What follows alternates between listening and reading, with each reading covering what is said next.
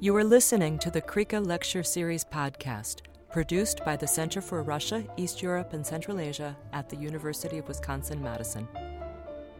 This and other CREECA podcasts are available on SoundCloud and iTunes. For more information about CREECA's lecture series and public events, visit our website at creeca.wisc.edu. So I think we'll get started now, um, and people can jump into uh, Zoom when uh, when they want to, as as we're underway. So thank you all for uh, coming to our virtual uh, panel, uh, a virtual roundtable on the legacy of Václav Havel. I am David Danaher, professor of Slavic Studies at UW Madison, and I will be moderating this event. Um, um, and uh, in particular, we thank uh, two of our participants in this roundtable, Jiří Příbaň and Barbara Day, who are, who are in Europe, although I, am not sure uh, Britain counts as, as Europe anymore, uh, although uh, since uh, Jiří is in, is, in, is in Britain. But um, it's very late there, and so we, we're really grateful that you are, you are joining us, uh, especially for this, this, this, this time.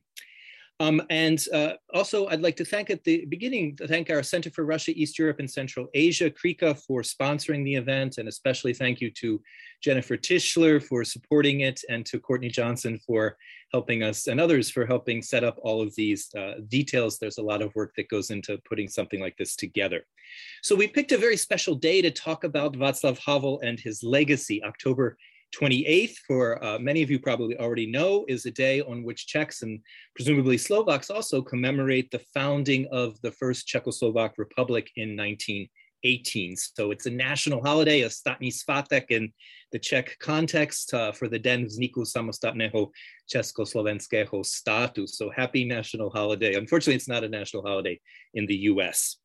Um, in addition to this, we uh, ought to point out that October 2021 marks what would have been Havel's 85th birthday.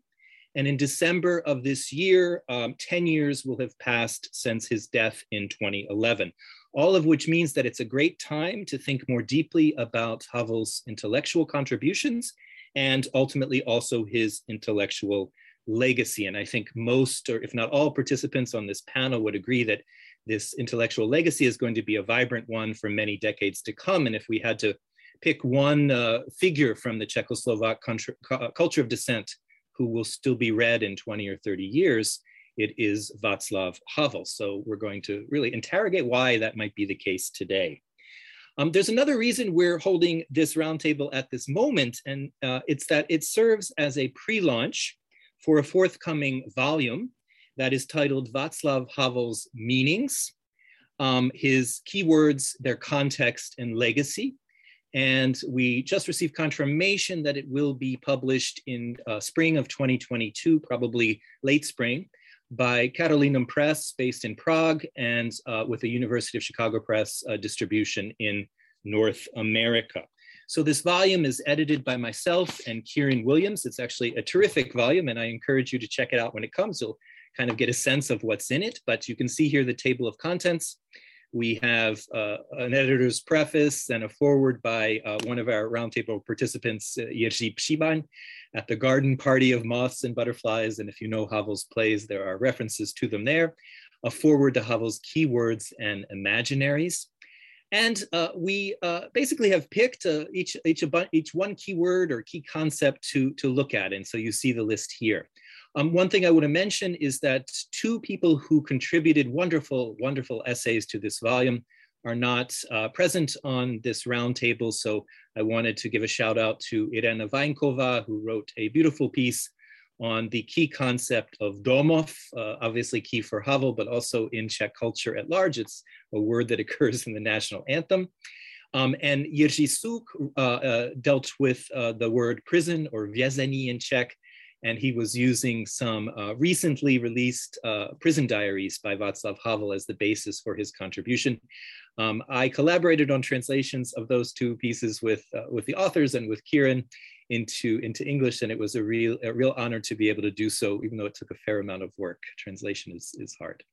So um, we might, before we uh, turn over uh, the floor to individuals to talk about their contributions, we might briefly define what we mean by keyword or key concept. So a keyword is one that occupies a central position in one work or maybe the entire oeuvre of a given thinker or writer because it exhibits special organizational and semantic potential for that work or for uh, the oeuvre as a whole, the, the thinker's whole system of thought. And scholars have emphasized that uh, the role that keywords play in philosophical thinking. And I will just uh, introduce one quote here from Mark Edmundson uh, in his book, Literature Against Philosophy. He writes, it is not surprising that to every philosopher of consequence, we attach a word list, a central vocabulary. We think of the words and phrases they have invented or those that they have bent themselves over for long periods, minutely shaping and polishing like expert gem cutters. So I think this is a terrific, beautiful, moving description, and it captures uh, Havel uh, quite well as a writer. And um, uh, keywords in Havel's thought are really not that difficult to identify. They are running motifs in his writing that cut across the multiplicity of genres that he wrote in and time periods. And I mean specifically across this fateful year of 1989, so pre and post 1989. Uh, key words in Havel or key concepts serve as intellectual touchstones around which many of his larger ideas take shape. And we might also mention that Havel wrote originally in Czech, and at least some of these keywords um, are problematic when it comes to translating into other languages. So some contributions in our volume, and we'll hear a little bit about that today, um, are uh, deal with the issue of how, how do we translate these words? And is there something that is, that is lost in translation necessarily? So today's plan is the following. I will give each roundtable participant a chance to talk uh, briefly about the keyword that they have analyzed for the volume and why we might consider this a keyword in Havel's thinking and also um, how it relates to his intellectual legacy. And we'll follow the table of contents of the volume um, in, in, for this. Um, and uh, after this initial period, we'll have uh, a chance to engage in discussion of Havel and his legacy, and we will encourage questions from the audience. There is a Q&A button. You can type your question in, um, but let's please save the questions for after we already have uh, given a chance for our roundtable participants to, to say their, their bit. Um, and uh, hopefully we'll have a lively discussion at the end of, of uh, the initial period. Okay, so um, I am actually up first because uh, in the table of contents, as you can see, I have the uh, first keyword and I will be very brief here. Um, this is a, a word that is strongly associated with Havel, uh, the word that is often translated into English as appeal. And there are really two different forms that Havel uses, výzva and apel, although výzva is the, uh, the one he uses most often. So I'll tease this with a quote from Havel from uh, his philosophical letters from prison called Letters to Olga, his first wife. He writes, for me, the notion of some complete and finite knowledge that explains everything and raises no further questions is clearly related to the notion of an end to the spirit, to life, to time, to being. Anything meaningful that has ever been said in this matter, including every religious gospel, is on the contrary remarkable for its dramatic openness, its incompleteness. It is not a confirmation so much as a challenge, and here he uses the word výzva or an appeal, apel. Um, so we can already see that there's difficulties in translating this word. Výzva is appeal or výzva is challenge, opportunity. There's all sorts of ways of translating this into English. Um, and for those who know Havel's writings, appeal is a central part of his dramatic style as an absurdist playwright. So he wrote in the context of theater of the appeal, Divadlo Apelu, and we have Barbara Day coming up soon to talk about Havel and theater. Um, and uh, what I would argue is that uh, the appeal component of Havel's thinking and writing is not limited to its uh, dramatic, his dramatic incarnation, right? It's a principal strategy in other literary genres, as well as in his political engagements. So that is the way I approach this word, uh, this concept in the piece I wrote. Um, the other thing that I do here is I look at translation equivalents for Výzva and a shout out to the Czech National Corpus for helping out with this. We see a little screenshot of the, the headline of the Czech National Corpus, a beautiful graphic there. And uh, the Czech National Corpus gives us a way to investigate the baseline meaning of words in uh, of, of, a word in, in the Czech language. And so I looked at that baseline meaning for výzva, and then I compared that to Havel's usage in his writings. Um, and um, I'll just uh, briefly talk about uh, some aspect of my conclusion here in, in, in, my, in my chapter. Um, I argue that Havel tends to view the world as an aesthetic object of sorts, one that has a strong appeal component. He reads the world around him in the same way that he urges an audience to interpret one of his appellative plays, that is, a play focused on the appeal that provokes us to some kind of thought, makes us uncomfortable or disturbs us and gets us thinking about what's happening on stage in relation to what's happening in our lives. Like an aestheticized object, the world is replete with signs that we should understand as prompts for serious reflection and sometimes even urgent action. And our response to these signs imbues us, imbues our lives with a kind of transcendent and perhaps even cathartic meaning. So appeal is definitely a central concept, kind of sets us up for the uh, key concepts that follow, follow in the volume. And one thing we should emphasize is that all of these key concepts in Havel are interwoven with each other. And for those of us uh, who have already seen the final volume, I think this is something that really, really jumps out when we read uh, the chapters uh, one after the other, that we have a complex kind of roadmap for understanding uh, maybe modern human identity would be the way to put it. And I think that will be a central part of Havel's ongoing legacy. So I'll turn uh, the, the floor over now to Kieran Williams, who will talk about uh, the, the, the, big concept of truth. Uh, thank you, David. And, and thank you and CREECA again for uh, organizing this event and hosting it. We really appreciate it. And I'd also like to thank here all our contributors, everyone who's contributed a chapter to this book. Uh, it's actually been a pleasure to work with you, which is a rare thing to say when dealing with a, an academic collective.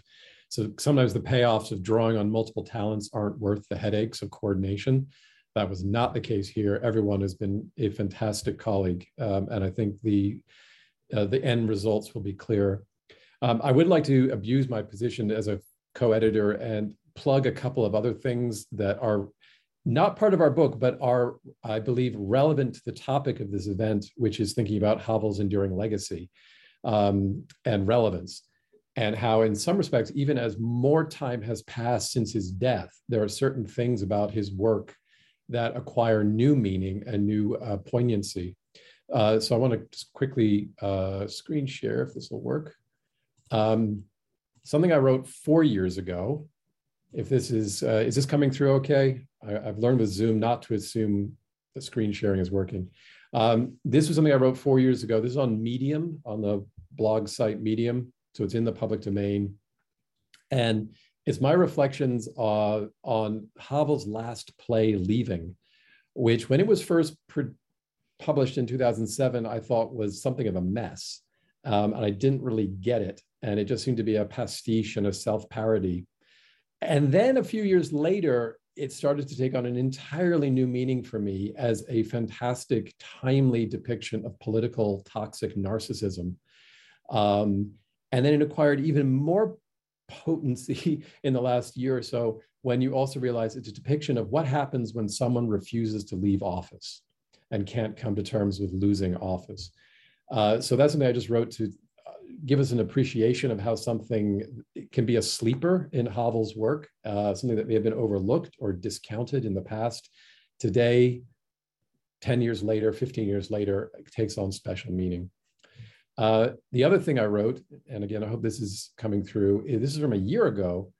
And this is my reflections on a work that I always held in high esteem from the very first reading, his letters to Olga, those prison letters from 79 to 83. And how every time I come back to letters to Olga, depending what's going on in my life what's going on in the world, I read them differently. It yields up a whole other dimension. And in this case, a year ago, it was thinking about how reading Havel's prison letters take on a different meaning when we're dealing with a pandemic. Uh, when he's describing a life locked up and we're living life locked down. Um, and then again, you, you experience these, these letters, these incredibly thoughtful, um, moving letters in an entirely different perspective yourself as the reader now. Uh, his experiences suddenly seem more familiar and less alien than they might have been the first time round you read them. So I just wanted to, to share those as a couple of things you can read right away and not have to wait till the spring of 2022. Uh, so quickly on, on the concept of truth, this is obviously one of the concepts that people probably most directly associate with Havel, if they know anything about him, the idea of living in truth. And the very fact that he was willing to go to prison, not just once, but several times, is itself an illustration of his, I would say, primary understanding of truth. There's several aspects to this that I explore in my chapter. But the main understanding of what truth is for Havel is something that you personally avouch. Um, and we can find examples of this scattered throughout his writings from the mid 1960s all the way to the very end, I think, of his, of his life. Uh, but one of the best expressions I want to share is a quotation uh, when he was accepting an honorary degree from a non Wisconsin Midwestern university in the year 2000. Uh, nothing's perfect. Um, and here he sets out, I think, very nicely in, in one paragraph what truth means for him. Uh, so he says, putting it very simply and succinctly, truth for me is information but at the same time is something more. Of course, it is information which, like all other kinds of information, is clearly shown or confirmed or verified or is simply convincing in the context of a certain system of coordinates or paradigms. But at the same time, it is information for which a human being avouches their entire existence, their reputation, their honor, their name, uh, and he gives example of Tomáš Masaryk, the first president of the uh, Czechoslovak Republic, founded in 1918 on this day. Masaryk's stance in exposing the forged uh, Králové Dvorsky and Zelenohorsky manuscripts uh, shows that really standing for truth means not looking at whether or not it benefits a person, whether they are esteemed or cursed by the public, whether their struggle ends in success or in derision and finally in oblivion what today we would call canceling. Uh, so for him, truth means taking a position on something regardless of the what will the consequences for you personally. Um, so examples of these people throughout history that Havel would say are vouchers of truth, you know, the maximum of vouchers of people who are willing to pay the ultimate price of giving up their lives for it. Uh, so a Jesus, Socrates, a Jan Hus, a Giordano Bruno, um, it could be people like himself who are willing to go to prison and suffer the privations of captivity for it. Um, he distinguishes them from fanatics. Uh, this, is a, this is a tricky and difficult and important distinction that he has to draw between people who are willing to suffer for their truth versus people who are willing to inflict suffering for their truth. And he says anyone who is willing to impose pain on others in the pursuit of their truth forfeits the right to claim truth. So that would be the, the line he has to draw. Um, how, and it also connects, and this will start to lead us to some of the other uh, things we're going to hear about today, that avouching means um, being true to your identity uh, as an act of responsibility, uh, an act of continuity. And I'll just finish with a second quotation from one of those prison letters, letter 109 to Olga, where he says, If I know what I have done and why, what I do and why, if I truly vouch for it, and if I declare myself for it, about, albeit perhaps in secret, that means I continually relate to something stable, which I gain in my unstable surroundings, and thereby myself become relatively stable, something graspable, continual, and integrated. I am, in short, someone that is someone identical with myself. By the fact that today I vouch for what I did yesterday, but I vouch here for what I did elsewhere. I acquire not only my identity, but through it, I'm also located in space and time. If, on the contrary, I lose my identity, space and time must perforce also collapse around me. And I'll just end by pointing out that that is exactly what many of Havel's plays, from Garden Party at the beginning to Leaving at the end, all depict a, a usually an irresponsible male uh, who does not avouch his truth and as a result, the world uh, collapses around him. And we see that chaos uh, and absence of truth and avouching represented on the stage. So with that, I'll lead into Barbara Day talking about theater. Thank you. So if I then take over, I would like to thank David and Kieran very much for having invited me to take part in this project. It's a great honor and I've enjoyed it tremendously. Now, I'm talking about Divadlo theatre, and I want to begin with something that probably everyone here knows already. The, the theatre is tremendously important in this country. It goes back a long way. Are historical reasons connected with the national awakening and its substitute for politics in defining Czech identity. And then there's a tradition of very close rapport between the audience and the stage, that particularly in times of oppression, such as the German occupation or under communism, there's been an understanding of the meaning that can underlie words and images. And it was largely this quality that during communism attracted numbers of very talented people who, like Havel, were unable to follow careers in business or journalism, in politics or in academia, and so turn to culture simply to fulfill their energy and their mental capacity. And so, probably in a different society, Havel may well not have become a playwright. He may have moved into one of the other careers that was open to him. But in fact, he did admit that there were aspects of the theatre world that he didn't like, that he didn't enjoy. But he realized that this was where he could speak and be understood and where he could work with people he respected. So I've actually, in my paper, introduced four of the people he worked with and from whom he learnt what theatre meant for him. And the first one is Jan Werich from the Liberated Theatre, who gave Havel his first job in the theatre and who helped to shape Havel's understanding of the theatre as a social and intellectual space, a place where people could meet in an arena of freedom. And I think this also helped to shape Havel's belief in freedom, not in something that is an entitlement, but something that you create, something that you actually carry out by thinking and acting freely.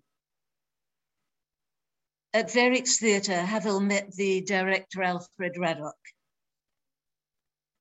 who barely survived the Holocaust. And it was through him that Havel perceived theatre as a ritual. Next came Ivan Vyskočil, the founder of the theatre on the balustrade, and it was Vyskočil who taught Havel that theatre was essentially a relationship between the actor and the audience, that it could take place, it didn't have to take place in a theatre, in a building, it could take place anywhere. And Vyskočil, Ivan Vyskočil was the founder of the Theatre on the Balustrade. He was followed by Jan Grossman. And the years that Havel and Grossman worked together were incredibly productive from 1962 to 1968. And in this time, Havel says they weren't necessarily the perfect working partnership, but he understood from Grossman the quality of theatre, the analysis, how how Grossman analyzed the contemporary world and exposed its its illusions, its absurdity.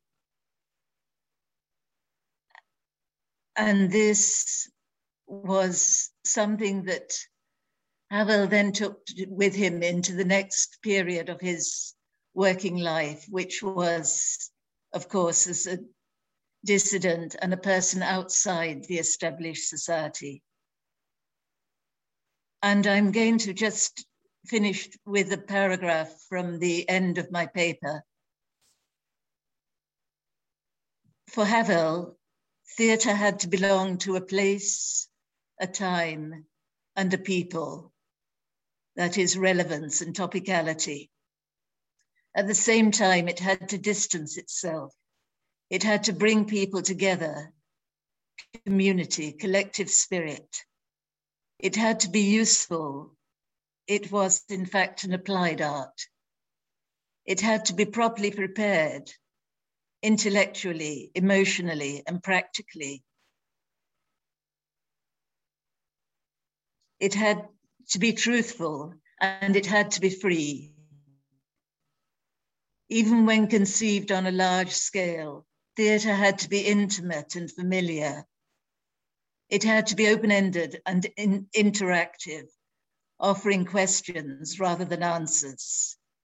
It had to have meaning, meaning that could be grasped both intellectually and emotionally. Above all, it had to be a positive force for change.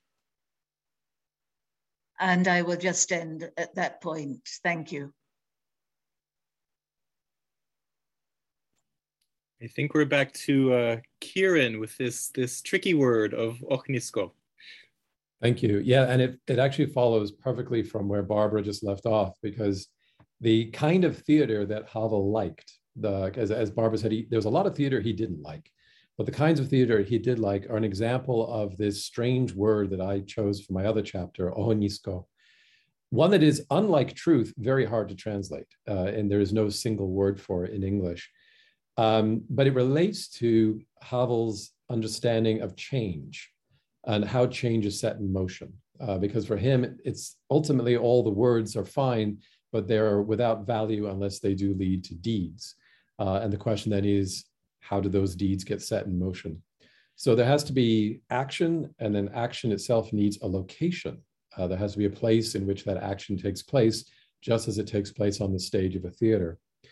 Uh, so when Havel in his writing is referring to places where change either is set in motion or is anticipated, where we in effect we get a vernissage, a sort of preview of the changes that are coming uh, for society as a whole, he uses this word ohnisko.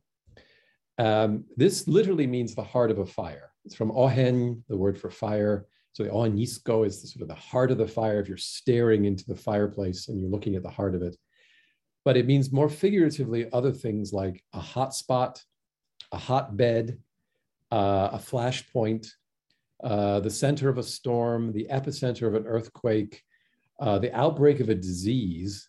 So that's a word I'm suddenly seeing a lot in the Czech press in the last 18 months.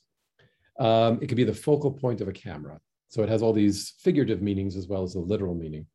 But when Havel uses it, he specifically means it in this sense of a hot spot, or a hotbed, uh, a place of almost conspiratorial activity. And it emerges usually from some creative collaboration. Um, it can often be very contentious. Uh, the the, the collaborators, for example, that Barbara mentioned uh, in his theater work, were sometimes people with whom he butted heads and, and sometimes had some very intense disagreements. So an ohnisko is not always necessarily a, a friendly, warm, cozy place. It can be a place in terms of actually quite considerable conflicts of ideas. But out of that comes some very meaningful work, uh, or at least gives us a preview of the things that are coming down the road for the country as a whole. Uh, the main thing is, however, that it sort of emerges quite spontaneously. You can't deliberately create one or bring it about. It has to emerge organically from the interaction of the people in that location. So it could happen in some theaters, but it won't be guaranteed in every theater. Um, it could be around the editorial room of a journal or a newspaper. Um, it could be at his country house in, at Hradeček. Um, it could be a, the network of dissidents uh, supporting each other in, in, in, very dark times. And I want to share a, a quotation. Uh, this is, I think, a very nice example of what this kind of thing is that he has in mind and why it's such an inspiration. This is uh, from his answer in April 1986 to a questionnaire distributed by somebody that many people here probably knew, uh, Gordon Skilling. Um, and it's a, in response to some of the questions that Skilling had sent around, Havel said of Charter 77, um, it could be that the charter is a sort of small center, and he uses ohnisko here, a small center of relative independence, a center from which, of course, independence continually radiates well beyond its boundaries. It's hard to know what effect this radiating has or will have on the irradiated area, what kind of ripening or fermenting it will assist, even if it is just as a catalyst, what share this radiating will have in eventual social movement, should any arise. Uh, the recent Polish developments are a classic example of this. For a long time, it was seemed that the Workers' Defense Committee, KOR, and its activists could not in any way visibly budge the general social situation or influence it. And then suddenly, when there occurred another outbreak of societal dissatisfaction, the work of KOR was reevaluated virtually overnight in an entirely unexpected way. It is hard to imagine that the multi-million strong solidarity could have arisen, this is referring to 1980, without KOR's preparatory, analytical, and conceptual work.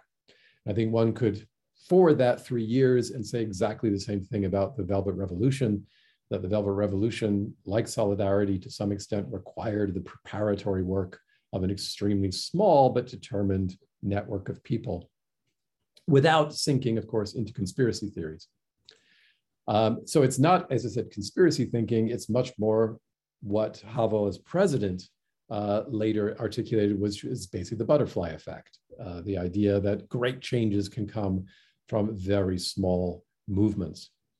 Um, I'll just end by saying that this also raises questions uh, that I can't answer about what Havel's eventual idea of existential revolution should look like uh, as part of the kind of change that he hoped would eventually emerge from these little ohniska uh, dotted around society. Uh, he obviously clearly felt that things have to change.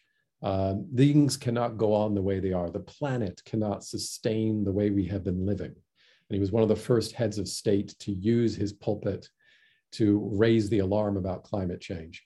Uh, but I think he himself could never really articulate what the change had to look like in order to fulfill his sense that a, an ex existential revolution is required. So I'll stop there. Thank you. I think we're now up with uh, power, one of the really key words in Havel's thinking, and Delia Popescu.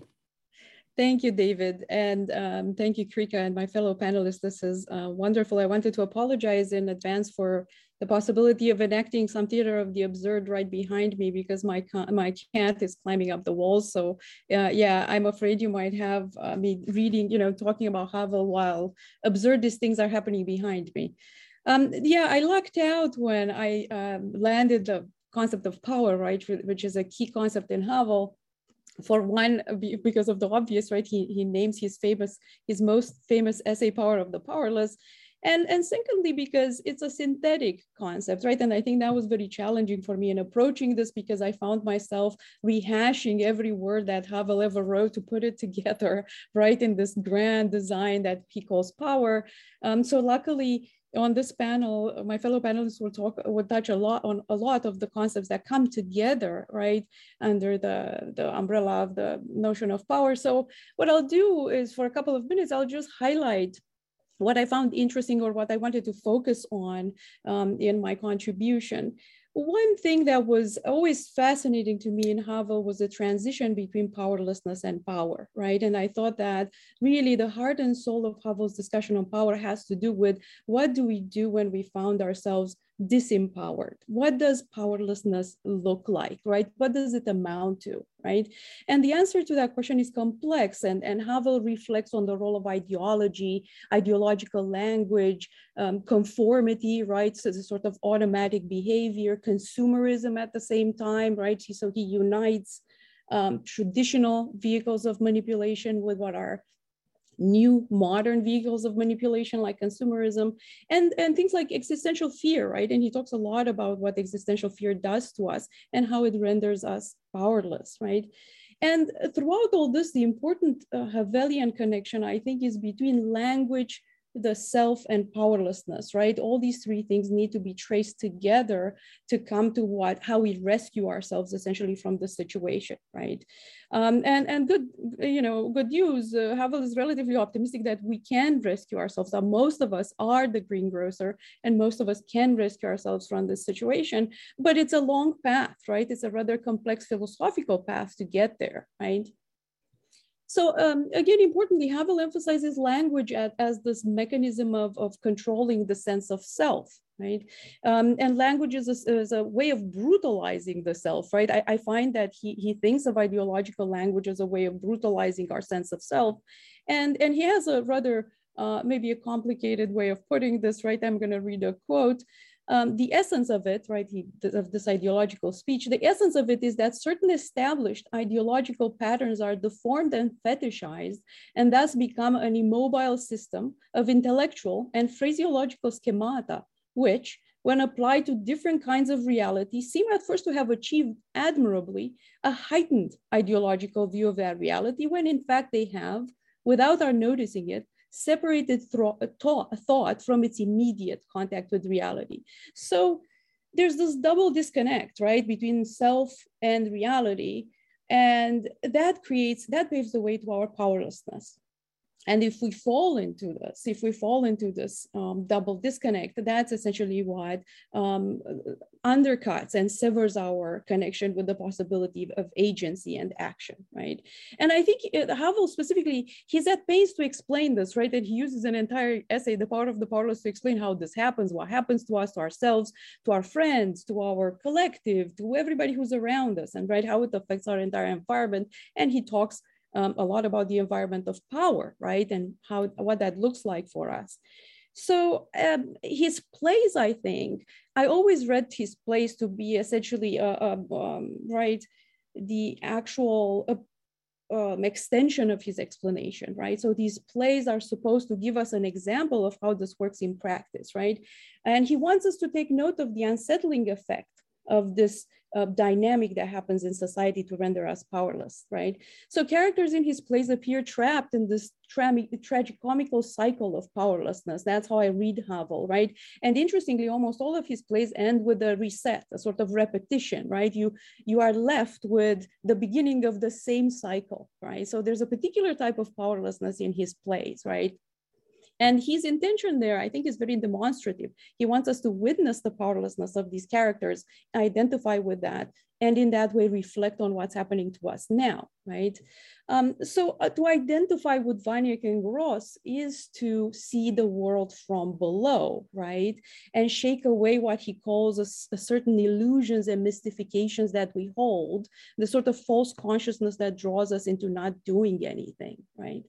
Um, so, it, uh, you know, and he says things that are, uh, uh, by at this point are considered famous, right? He says things like, there are times when we must sink to the bottom of our misery to understand truth, just as we must descend to the bottom of a well to see the stars in broad daylight. And I think in his plays, that's what he's getting us to do, to identify with his characters, even if we're not in that situation, to be at the bottom of that well, right? He's appealing to us, as David Danaher so um, uh, you know, nicely put in his in his work, right? He emphasizes this idea of appeal through emotional connections, right? So Havel concludes the story of the greengrocer on a rather Socratic note, if you will, right? When the greengrocer becomes aware of himself and his powerlessness and the, the, the, the toll that compliance takes on him, that's the first step to empowerment, right? Realizing your powerlessness. So power in, in through this lens is um, interchange. Empowerment is interchange grounded in truth and responsibility. And they both start with self awareness, right? This is my bottom line of, uh, of this, right? That there's a certain understanding of power as interchange, but that has to go all the way down to self awareness. And that's where it starts, right? Um, another very important contribution for Havel is, of course, this idea of post-totalitarian power, right? And I'm not going to go a lot into this discussion. It's um, it's very well, artic- very well articulated by Havel himself, right? In The Power of the Powerless, uh, he, he talks about the fact that there's something new, that we're looking at a new phenomenon, right? Post-totalitarianism uh, puts together the most unfortunate uh, aspects of authoritarianism and modernity, and it gives us the synthetic package, right? This dialect- dialectical package that results in something um, terrible, and at the same time harder to understand because it's harder um, and it's harder to overcome because of that because it's harder to understand right? It's a combination of lies fear consumerism nagging existential dread right all buttressed by these constructions that we have throughout the modern uh, world and, and in other, in other uh, parts of my writing, I, I, look at this as a sort of, I call it the Dorian Gray image that Havel constructs, right? Of the, um, it's a motif, right? Post-totalitarianism is the grotesque illustration of the Western exterior, right? And, and Havel, um, I'm going to conclude with this observation. Havel is putting us on guard, right? That we still haven't found a solid foundation for replacing the politics of apparatus, as Havel calls it, right? And we haven't still, it's not clear that we found a power that comes from real human needs and human creativity, integrity, decency, right? Solidarity, which is what he'd like to see, right? So he tells us that power can be transformed and, and it is transformative, right? And he wants to recognize us, uh, uh he wants to recognize that our job is not over, right? Um, we have much to learn about power and powerlessness, even in societies that are presumed to be the most emancipated societies, right? So I think to a large extent, this is what we take today from, from Havel, the fact that the work of found, finding empowerment is not over, right? And, and I'll stop there, thank you. Thank you, Delia. Um, Barbara Falk is up with responsibility and co-responsibility. Um, can you all hear me? Good. Okay, here we go. I was just saying that I'm such a Havel nerd that I'm sitting here getting shivers up my spine about some of the things you're saying. And this is just the loveliest community. And, um, you know, I think in a lot of uh, academic and intellectual universes, people stand to stand on each other's faces. And I think in this community, we really stand on each other's shoulders. And um, just want to thank you all for that. Um, I'm also really struck by the fact that as a group of scholars, we really come at the study of Havel from a very, very interdisciplinary spaces, you know, literature, theater, politics, law, uh, history, philosophy. And I think um, the fact that, that, that Havel reaches across into so many of our universes uh, speaks very powerfully, powerfully to all of us. And, um, and on that note, I shall start. Um, uh, myself and my co-author Daniela Bouvier Valenta, who is not here, uh, wrote on responsibility. I'm really bad. I'm not a native Czech speaker, so here we go. Um, and um, I just want to talk a little bit about uh, what we looked at. We looked at both the concepts of responsibility and co-responsibility um, because different Czech words are used and we teased out the meeting. Uh, we also made an effort to really situate Havel's discussion of responsibility in a larger philosophical 20th century discussion about about responsibility. And uh, in particular, I would say responsibility for the environment and the planet. So I would echo Kieran's comments earlier. He's really one of the first um, political figures to use both the power of the pen and also the power of, of his office uh, to talk about that. And I notice that uh, we're mentioning that literally on the eve of the next uh, COP conference in, in Glasgow. Um, and then, of course, we look at, at not only just what he was writing in terms of the essays, the feuilleton, and the plays, but the stuff that was written before 1989, and of course, the stuff that was written after 1989. Um, just a really quick overview. Um, I wanted I want to sort of give a sense that although Havel is not a professional philosopher, he really did engage with a lot of deep philosophical trends when it comes to this, this concept, um, really locates responsibility as critical to human identity and I think also to human authenticity and action. Um, and I just list here uh, four thinkers from which he both drew from and I would say also um, connected with very personally. Uh, I have no evidence whatsoever um, that he read Hans Jonas's work on intergenerational and environmental responsibility, but was in the ether at the same time he was writing on responsibility. And I think some of those same, things uh, exist. Uh, Ricoeur has two views of, of responsibility. One of those views has to do with kind of a, a, a legalistic uh, responsibility you know to be a, a parent and provide your children with the necessities of life that by a legalistic view. And then a secondary would view would be just the responsibility that is in you by the very fibers of your being. And one would say that that's a kind of parenting a parental responsibility too. So sometimes it can be both. Um, obviously um, deeply resonating uh, with jan patočka's work um, ideas of care for the soul solidarity of the shaken um, a person on our panel that can probably draw those connections much better than I can is, uh, is Aspen Brinton. And of course, the notion, um, really, I think, stretching back to, to, to, Max Weber, the idea of the ethic of responsibility, um, and, you know, in contradistinction to any kind of uh, uh, utilitarian uh, ethic. Uh, at the same time, I wanted to make the point that Havel's work has also been influential on scholars today and continues to be right exactly on not just the concepts of truth and power, but also on uh, responsibility. And again, I list uh, three thinkers here Elshtain, Matuszek, and Tucker. And I'll just, in the interest of time, I'm not going to go into that. This is an advertisement for the chapter as opposed to all of the details of the chapter itself. Um, I make an argument, and I know that David and Dalia and Kieran have he- heard me on this before, that there is kind of a, a holy trinity if you will, in Havel. And I was happy to come after truth and power because I would argue that the third part of that trinity, the third leg of the triangle, is in fact responsibility. We actually did, did a little bit of um, you know data analysis and keyword searching to see how much the words appear in both the English translated canon and the Czech in the Czech canon, the Czech oeuvre, and you know the numbers are high on the responsibility side. So we're kind of making the arithmetic case for how it is that responsibility is important, and particularly in his um, in his uh, political essays written during the normalization era. This is a constant and I would say a persistent theme.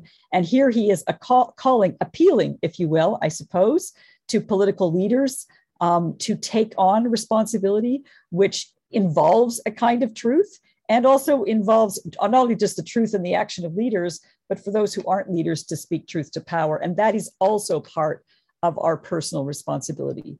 You see this in, uh, you know, the moment in the power of the powerless, where you know something in the mind of the greengrocer snaps.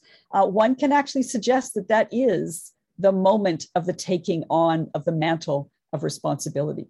And I would say, running through a sort of a larger discussion, um, not only in the Havelian canon, but I would say the larger oeuvre of dissent in Central and Eastern Europe is the notion of taking on responsibility, although it may be difficult and it may put you at some level of personal risk.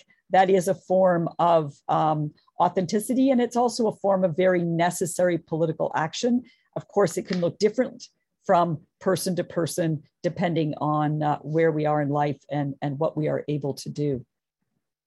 Uh, with respect to uh, the evolution of, of Havel's views after, after 1989, you see that responsibility gets in, inextricably linked, I would argue, with concepts of freedom and democracy. Uh, so a very a positive as opposed to a negative uh, view of freedom using uh, Isaiah Berlin's terminology. Uh, and democracy, again, a very thick notion of responsibility in terms of um, the, the, the requirements upon a citizen um, and not just to think of democracy as kind of a routinized Schumpeterian exchange of competitive elites, but thinking of it as a much uh, deeper, a deeper system. And again, I'm, I'm sure that when we hear um, Aspen talk about civil society, we'll get a bit of this as well.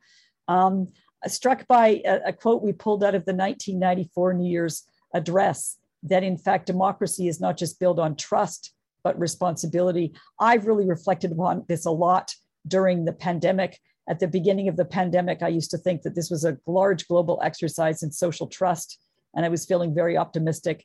Now I'm more likely to think that it's an exercise in social idiocy, but it could be that my cynicism is just getting to me. Um, I also think that there was a sense of responsibility, not just to the future in the intergenerational justice sense for the planet and the environment, but also uh, importantly for coming to terms with the past, um, the communist past, uh, the Holocaust, and how understanding uh, there were levels of complicity and responsibility that that ran through all of us. There's that wonderful line of harkening back to the power of the powerless about the lie running through each of us. You know, we we confirm the system and we are the system. Um, and that doesn't matter whether or not the system is, you know, post-totalitarian normalization era Czechoslovakia, or it was, you know, the United States today, or you know, Central Europe uh, in the years to come. You know, it could be any one of those, any one of those locations. You know, while he was president, he faced a lot of big global events, you know, the departure of Soviet troops from the country, um, the Velvet Divorce, um, the wars of the Yugoslav succession, um, his own commitment, which he did couch controversially in terms of responsibility, support for the United States invasion of Iraq. So we can see there that, you know, just because you take on the mantle of responsibility doesn't mean in, you know, in retrospect or in hindsight that you necessarily get it right. Um, his writings on the European Union were very much uh, deeply interwoven and, and, and about the importance of, of uh, responsibility. There's some wonderful uh, stuff that we quote from, which talks specifically to the dangerousness of particularism and nationalism. And honestly, it sounds like he could have been writing about, you know, the European People's Party or some of the more populist, um, illiberal nationalist parties of Central Europe uh, as if it were yesterday, and it was stuff that was written in the early 90s. Um, and of course, uh, responsibility in a globalizing world. Um, just want to touch briefly on this notion of co responsibility. Very important that we make the distinction between co responsibility and collective responsibility.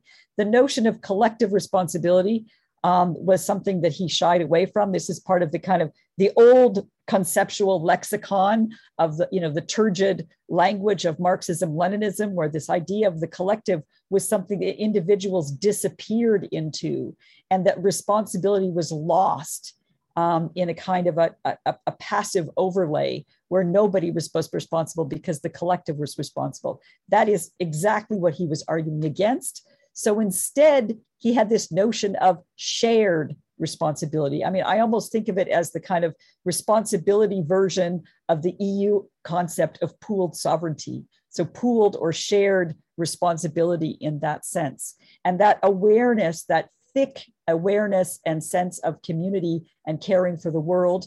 Um, this gets, you know, uh, woven through the Forum 2000 conference documents. Um, it gets woven through uh, his concepts of human rights you know again rights and obligations we have by being vert- by being human but also those mean we take on a responsibility for our action um, and again uh, harkening back to environmental responsibility um, not just intergenerational sense but but really spoke at very key moments you know the 2002 flooding going back to chernobyl this idea of uh, you know responsibility for the environment because it was part of our global commons and something that we had a shared responsibility for. And finally, we touch briefly on uh, the notion of responsibility to protect. This is kind of the emerging doctrine is too strong a term. Perhaps emerging norm is a better term uh, in law. I'm sure Jiří is going to tell me it's not even that, legally speaking. But uh, this notion that we have an obligation to protect human beings from mass atrocity, violence, and genocide. Um, when states cannot or will not protect their own citizens, or in fact are predatory upon uh, their citizens. And that was something that he was very keen on uh, towards the end of his life. And I guess we just want to conclude, and maybe this is a nice way of kind of bringing this uh, my section uh, to an end. Is that is that, and this goes back to I think Kieran's point in terms of rereading letters to Olga uh, and the fact that we we continue to think and read and reread differently and speaks to us now because it Havel matters now. Uh, we are once again living in a time of uh, and disinformation. So ideas about truth and dissent are ever more important. Uh, excessive consumption. Um, I think the pandemic, in some ways, has highlighted not only inequities, but um, the ways in which those inequities are, are magnified uh, when some kind of black swan event happens and there is a loss of uh, um, uh, responsibility and ability to act. Um, I think at the end of the day, Havel's politics, to the extent that he had a mantra, was a kind of responsible politics. I think that could also be read as both an antidote to any kind of uh, exclusionary uh, self other distinctions and forms of nationalism, but I would say also any kind of particularistic identities that were seen as um, you know divisive and and uh, the source of enmity rather than inclusion. And um, I think I will just uh, stop it there. Again, thank the hosts. Uh, it's nice to be back at CREECA. Um, David and I have reflected many times upon the fact that we had a dinner in the early March of, ni- of uh, 19, 2020, seems like 100 years ago, and uh, at the very beginning of the pandemic. So we've been checking in on the arguments that we made at that time. And we were really gloomy that day, but our gloominess seems to have known no bounds. But here we are together um, acting responsibly, uh, avouching, appealing, and uh, letting Havel bring our community together. So thank you very much. Thank you, Barbara. And we're moving on to Aspen Brinton on civil society. Um, thank you so much, David. Thank you to CREECA again. Um, it's good to be at CREECA for a second time, like Barbara, um, and for all of my sort of fellow co-authors of this volume. and this has been an amazing set of things to think about. And so I'm going to turn, um, as a political theorist, as someone who's also interested in politics, I came to Havel um, through, through an interest in the Cold War um, and through an interest in how um, he helped the Cold War come to an end. And so when I first turned to this term, um, which I'll um, put up, uh, I just I just have one very simple slide. Get this centered here. Um, uh, one very simple slide about this term, the um, civil society is the term in English. Um, this has uh, become a popular term really largely in the 1990s after the end of the Cold War. Um, and as I went back into Havel's work um, to look at the original Czech and to look and dissect what was going on linguistically in the spirit of Havel's own relationship to words, as several of my colleagues have already mentioned, um, I, I noticed um, that in the presidential speeches, Havel as president was a kind of different version of Občanská společnost than was the um, version of him as a dissident before 1989. So you have really, in my own account in the volume, several different Havels, right? There, there, there's different Havels at stake um, as you try to look through this word and to figure out, or the, these two words to figure out what it is about. So one bridge between Barbara and I's sort of examinations here is, is the, the second part of this term, společnost. Um, so spolech, um, spolu, right, um, is in common and togetherness um, in Czech. Um, and so that this in common and togetherness, um, in Havel's case, um, back to Kieran's account, right, is a kind of ohniskem, right? I mean, it's a kind of place where the fire starts, right? Civil society for Havel was small groups of people that gather together largely illegally um, to um, one sort of solidify each other, um, but also then to um, confront with truth the totalitarian regime that was around them. Um, and so th this um, sense of civil society is closer to civic society, but also, as you can tell from the slide, what I'm trying to suggest is that the the root of the word comes from citizenship um, in Czech, which it does not in English. Um, the word civil in English um, really has thousands of meanings, as I think we know, but like one of them that I think is most associated with this term is that it is public, that is out in sort of open space, um, or that it is just simply not violent, right? It's the opposite of violence, sort of civil disobedience is a non-violent disobedience. Um, and so that these terms, while interesting in political theory unto themselves, aren't exactly what Havel meant. Um, but one of the interesting things that happened is he started having either having this term translated or using it when he spoke in English after 1989, much more in line with the English sense. Um, and so um, the, the youth after 1989 managed to converge with the global westernized notion of civil society um, as sort of NGOs, nonprofits, all of those things that are neither the government nor the economy, the third sector is another term. Um, after 1989 in presidential speeches, Havel would use the term that way, um, largely as he knew the Czech Republic was headed towards the European Union, was headed towards democracy, was headed towards human rights um, ideas, and civil society was always on that list, right? Um, there's a list of terms that go together, democracy, civil society, um, de development, and those kinds of ideas.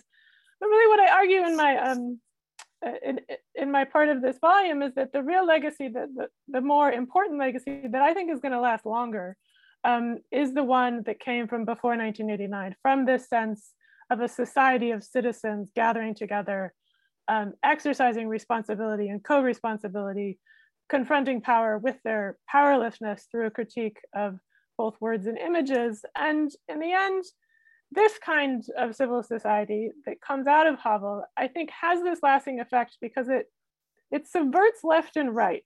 Okay, um, and now how it does it like subverts the Cold War, right? He was, you know, point of the left and right of the Cold War, um, but of course, left and right has not ceased to be a divisive um, issue in all of our societies at the moment. And so he could critique both the East and the West at the same time through this lens of civil society, through Občanská společnost, and say that like really neither the communist side or the capitalist Western side was getting it, right? That neither of them really kind of understood this um, in the way that they came to an understanding in these dissident enclaves.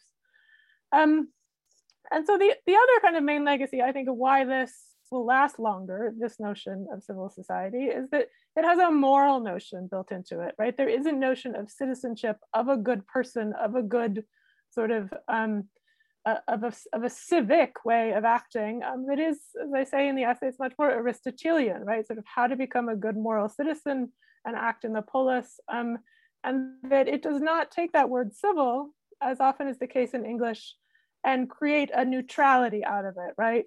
oh, your opinion is just as good as his opinion and both sides were wrong and so on and so forth, that kind of neutrality can come into the discussion of when you use the word civil in English, we should be civil to all sides. But that's not really what Havel meant. Havel meant there was a good, right? There is a sense of the good in the classic um, sort of sense. And really the, the third, um, the third kind of lesson um, and it's and it's not so much why it will last longer is, is the relationship between global words and local words right so um, i think as you try to understand a figure like havel this is a local concept of civil society right um, so that havel's idea of what coming together in a civic space to rekindle this kind of dissidence would do um, had a location right like the czech language itself has the locative case, right, which almost no other language in the world does, right? A certain set of words are about location, right? Civil, civil society, in its, I think, most lasting sense, will always have a location and therefore a culture and a whole kind of world hooked to it. I mean, the global version, the civil society of the Western NGOs and the rest, I think will probably in the long term end up to be more watered down, right? I don't think it will stick as long as the local concept. Um, will because it doesn't have that root um, in community responsibility, the co-responsibility that Barbara was talking about. Um, and so that's in a sense my own preview of, of the essay. I think one of the other things I talk about in the essay is the difference between Havel the dissident and Havel the president. Um, so this is um, just a, a fun image at the museum on communism, which is there in Prague, um, maybe near where Barbara lives. I think this may still be up on the wall. This is from four or five years ago with dissent spelled wrong um, at the top. But it has this wonderful picture of Havel with a beer belly and a bag of potatoes. Um, and this is not President Havel, right? This is dissident Havel. Um, and so I often show this to my students because if they've ever heard of him at all, it's the presidential Havel with the flags and the suit and everything else. And I said, no, that, that this is the guy that matters more with the potatoes and the beer belly, um, because really this is the notion of kind of civic community and sort of civic citizenship and the society of citizens that, um, that he had that I think will in a sense last longer. So um, I will uh, see the screen. All right. these are hard acts to follow, and I don't mean to uh, to introduce a term that is is less uh, optimistic and less interesting, but we do end the volume on indifference. Um, and so I'll, I won't uh, talk much about this, but just read a quote here from uh, this essay, this open letter to uh, the uh, then president of Czechoslovakia um, after uh, the 1968 Soviet invasion, Dr. Husak, Gustav Husak. And it, uh, I remember reading this a long, long time ago when I first came to Havel and, and was obsessed with basically reading everything I could get my hands on. And I remember pausing over this passage and wondering what exactly he meant there. And then, of course, decades later, I returned to analyze this, this keyword indifference. In Czech, the word he uses most often is lhostejnost, which is considered a, a, translation equivalent, a dictionary equivalent. So this is the kind of mysterious passage. He says, paradoxically, though this indifference, uh, paradoxically though, this indifference has become an active social force. It, is it not plain indifference rather than fear that brings many to the voting booth, to meetings, to membership in official organizations? Is not the political support enjoyed by the regime to a large degree simply a matter of routine, of habit, of automatism, of laziness, behind which lies nothing but total resignation. Participation in political rituals in which no one believes is pointless, but it does assure a quiet life. And would it be any less pointless not to participate? One would gain nothing and lose the quiet life in the bargain. So um, I analyzed this word, uh, looking at the Czech baseline meaning and comparing it to how Havel uses it. And there's some interesting differences here, particularly in, in, this, in this notion that if we aren't indifferent, if we engage, if we avouch for our truths, if we uh, try to empower ourselves, if we, you know, and I could I could mention all the key words that we've we've heard about here, um, we might get ourselves into trouble and there's something to lose, right? This quiet life that Havel talks about. So I will end on this note and, and just mention here that I found uh, uh, from Radio Prague, this Havel's letter to Husak, still an inspiration 40 years on. Actually, Barbara Day, you're, you're, you're interviewed in this, in this piece uh, later on down, down below a little bit. So that's a nice, a nice intersection for what we're doing uh, right now. So I will, uh, for our last speaker, we will ask Jiří Přibáň, who wrote the foreword to the volume to uh, say something about uh, uh, his the argument that he makes there.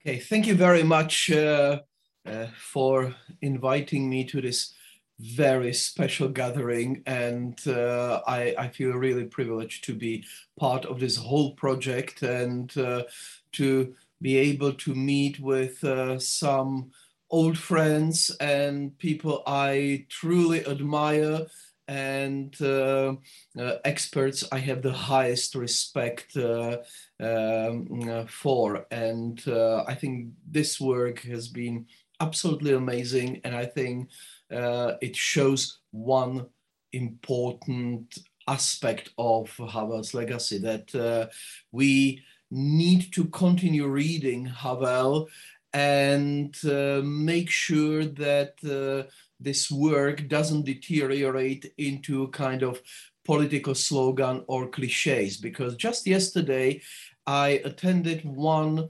um, discussion in uh, Václav Havel Library in Prague, and uh, it is uh, quite disturbing to see people who would pride themselves uh, by uh, being uh, dissidents in the company of Havel and standing for the values that Václav Havel stood, but at the same time having deep admiration for people like Donald Trump and Stephen Bannon and uh, you almost wonder how come uh, you uh, you speak about Havel when you admire this ultimate liar who lies several times a day, and uh, you still pretend that uh, um, uh, pravda a láska, truth and love will prevail over lies and hate.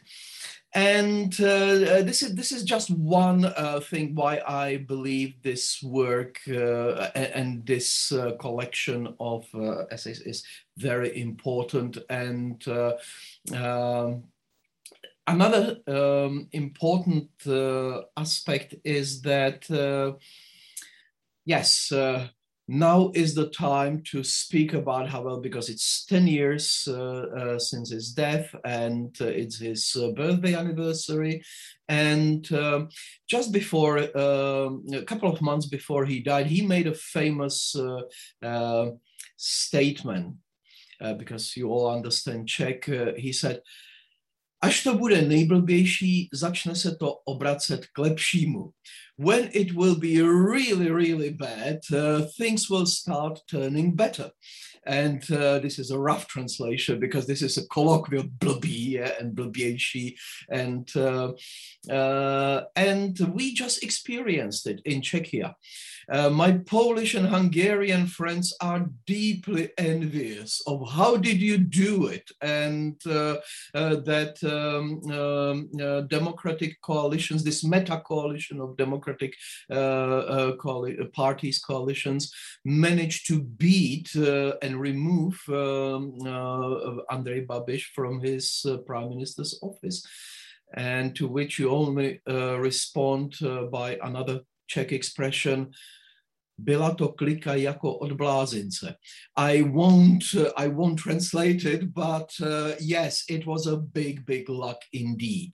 And um, but um, uh, in that in that sense, uh, I I almost feel like there should be another entry on hope.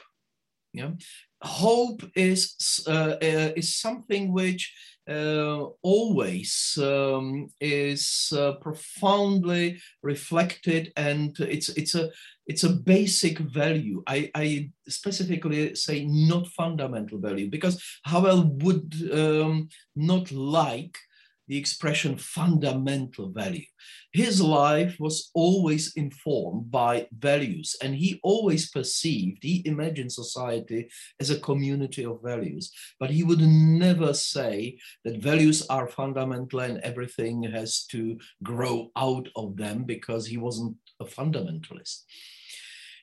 He was um, um, um, both a realist and idealist and i think it's beautifully reflected in all presentations and uh, uh, even in his notion of theater and appeal. Um, uh, because uh, to him uh, theater wasn't just uh, the world of illusions but this is somewhere where truth is being shared and communicated and something which can lead into um, um, a catharsis but also into uh, a better understanding self-understanding and understanding of uh, our situation in the world. Uh, i must say uh, when i listen to the audience um, uh, um, uh, tape um, um, uh, on cassettes. Yeah, it's uh, uh, and uh, uh, it's uh, it was like, well, that's that's exactly this nonsensical automatic language behind which and and repeat constantly repeated situations behind in which we constantly live yeah? Language as a ritual and uh, uh, and i must say that uh, it reminded me uh, talking uh, from a personal perspective when i was a student in um, uh, the late 80s so the period of decadent communism we set up um, a student uh, magazine and we wanted to run an interview with havel to which our censor at the time the current outgoing uh, rector of Charles University, um, uh, he was saying, you must be mad, this is impossible. And uh, a couple of months later, of course, we ran uh, the interview uh, with Havel.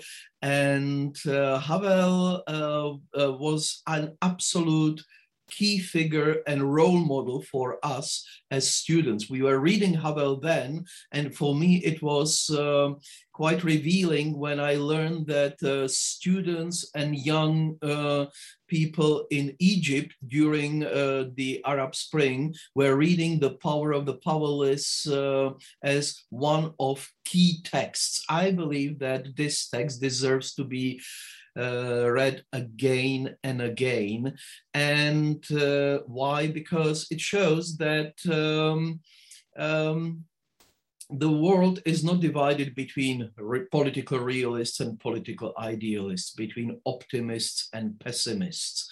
We may be skeptics, but if we have hope, um, um, things uh, may start turning better. It's not assured, but uh, this is what uh, he would take uh, from um, philosophy and uh, um, uh, Václav Havel's work was um, was increasingly um, um, uh, influenced by Jan Patočka, uh, and um, I think his whole notion of dissidence was profoundly informed by Patočka's heretical essays and uh, uh, specific emphasis on daimonion as a language of warning, as a language of um, uh, which uh, doesn't have a positive program but has a negative appeal. Don't do it this is uh, uh, this is the loss of humanity. This is this is uh, where we should enter. I think it's important for environmental uh, uh, in, in, the in the in the current situation of environmental disaster.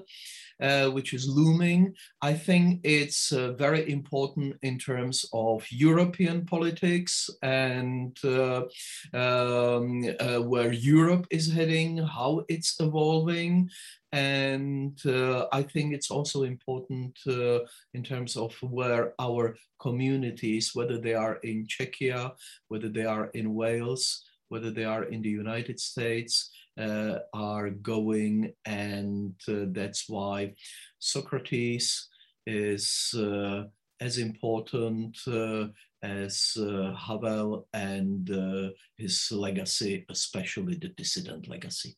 Thank you. And thank you very much for, for this tremendous book, which uh, I'm sure will be uh, appreciated by everyone who's ever had anything to do with Havel's texts, contexts, or even person. Thank you. Thank you, Jiří. And I can I can say that uh, there are a lot of words still left to investigate if people are interested, and hope is is on that list. So I think that's that's a, a great contribution. We do already have a couple of questions that have been sent in the Q and A, and so I'll read the, the, the first one here.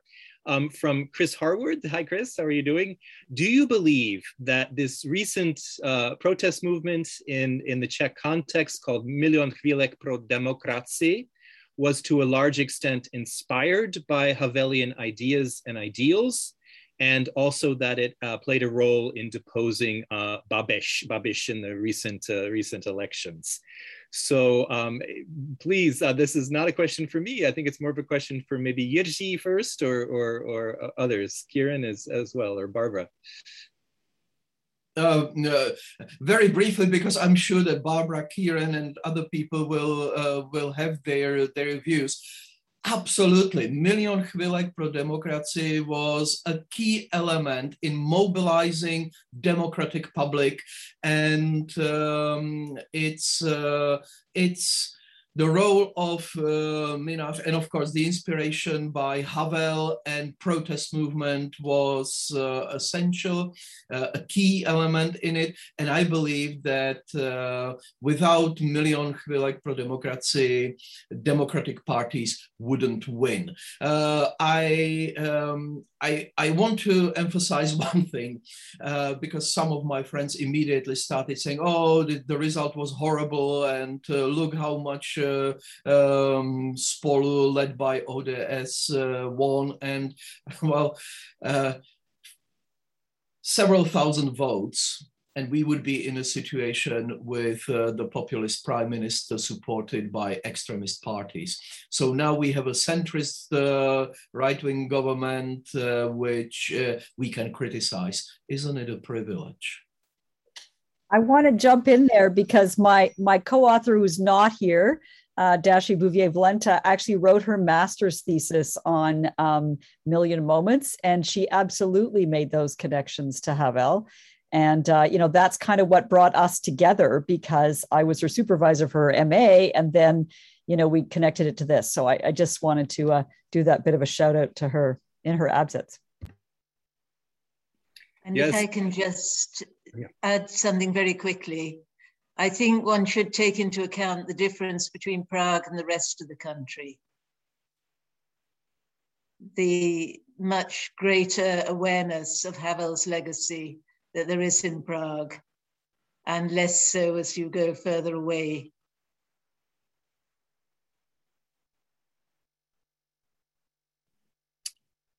Okay, thank you for those responses. So, um, uh, Kieran, do you want to say anything about the million moments or others on the panel?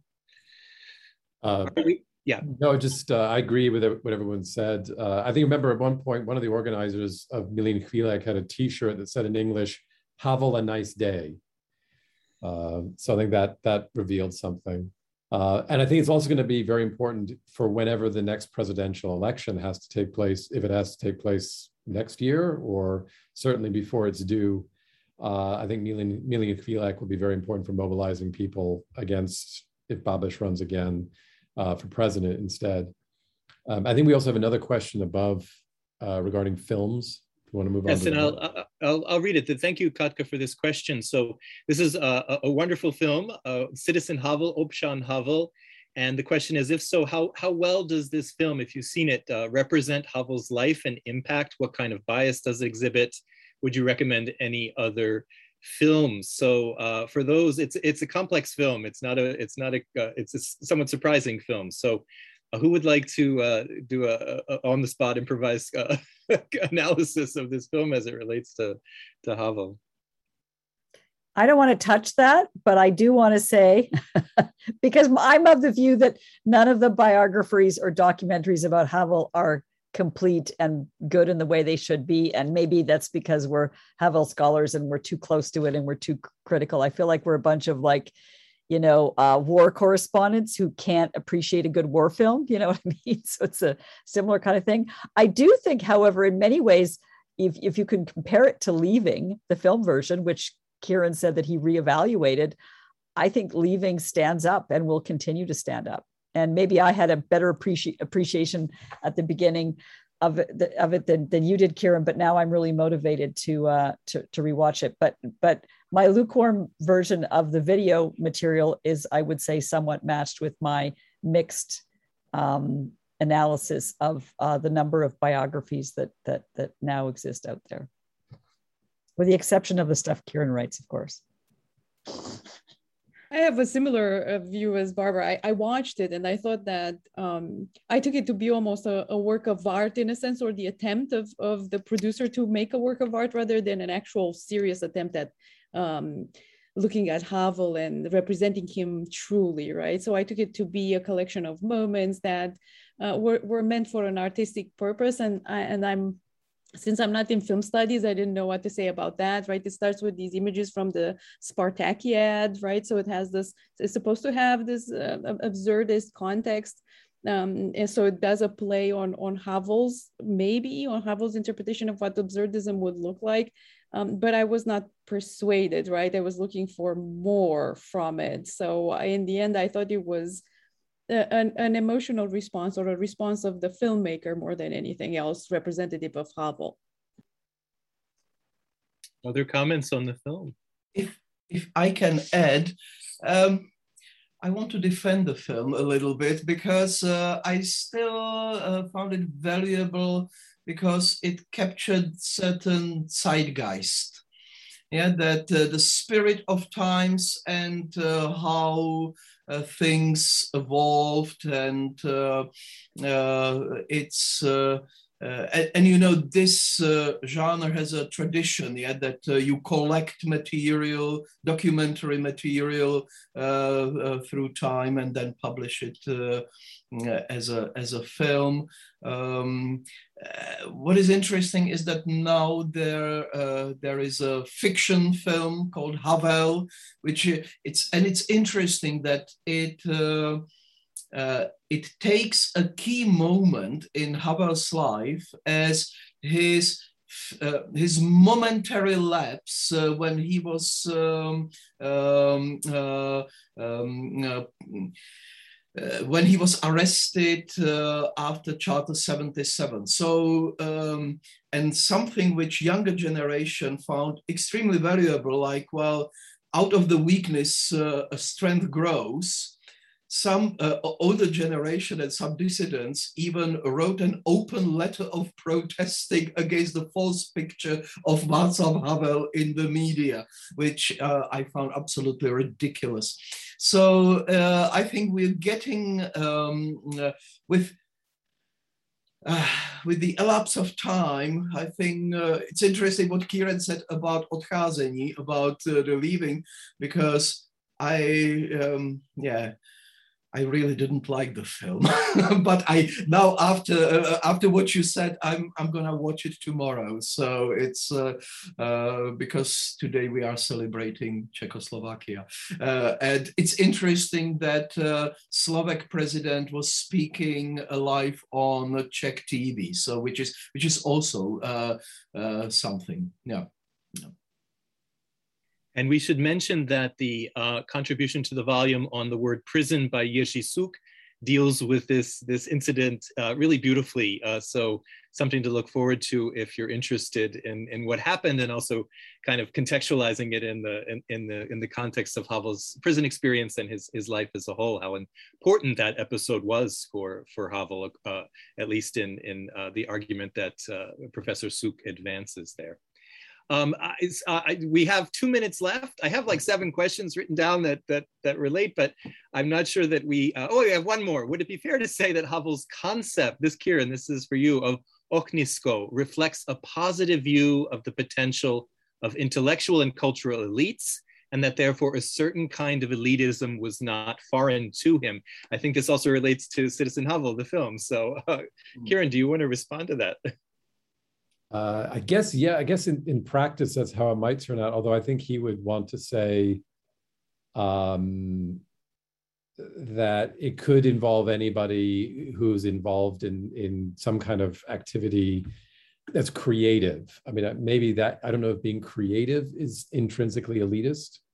Um, if you could be involved, I think for him, in some ways, you know, an ideal artist would be someone who's actually quite ordinary um, but is able to tap into something bigger in a, in a very deep way. And I think Hrabal was his model of that kind of artist. I mean, Bohumil Hrabal was in some ways an everyman, uh, at least in his persona, even though he was also very highly educated and worldly and all that. But he had the outward persona, at least of being just this ordinary Czech guy with a lot of cats and beer and, and all that, um, but who had this remarkable gift for um, understanding the world around him. So I, I I could see how yeah it could come across as elitist, but I think it could be open to uh, any, anyone who's creative. Let's put it that way. All right, well, I think we're going to have to stop our session here. And once again, thank you to all the participants. Uh, Chris adds, perhaps the plastic people were everyman artists, and I, you know, we'd agree with that. Um, so uh, thank you to the participants. Thank you for those who joined us for this, for this session. And uh, thanks again to CREECA for organizing it. Have a very good evening or night, depending on where you are. And, uh, and uh, let everyone watch uh, Leaving the movie and Citizen Havel tomorrow after the, after the hol national holiday is over. Bye-bye. Thank you very much. Bye-bye. Thank you all.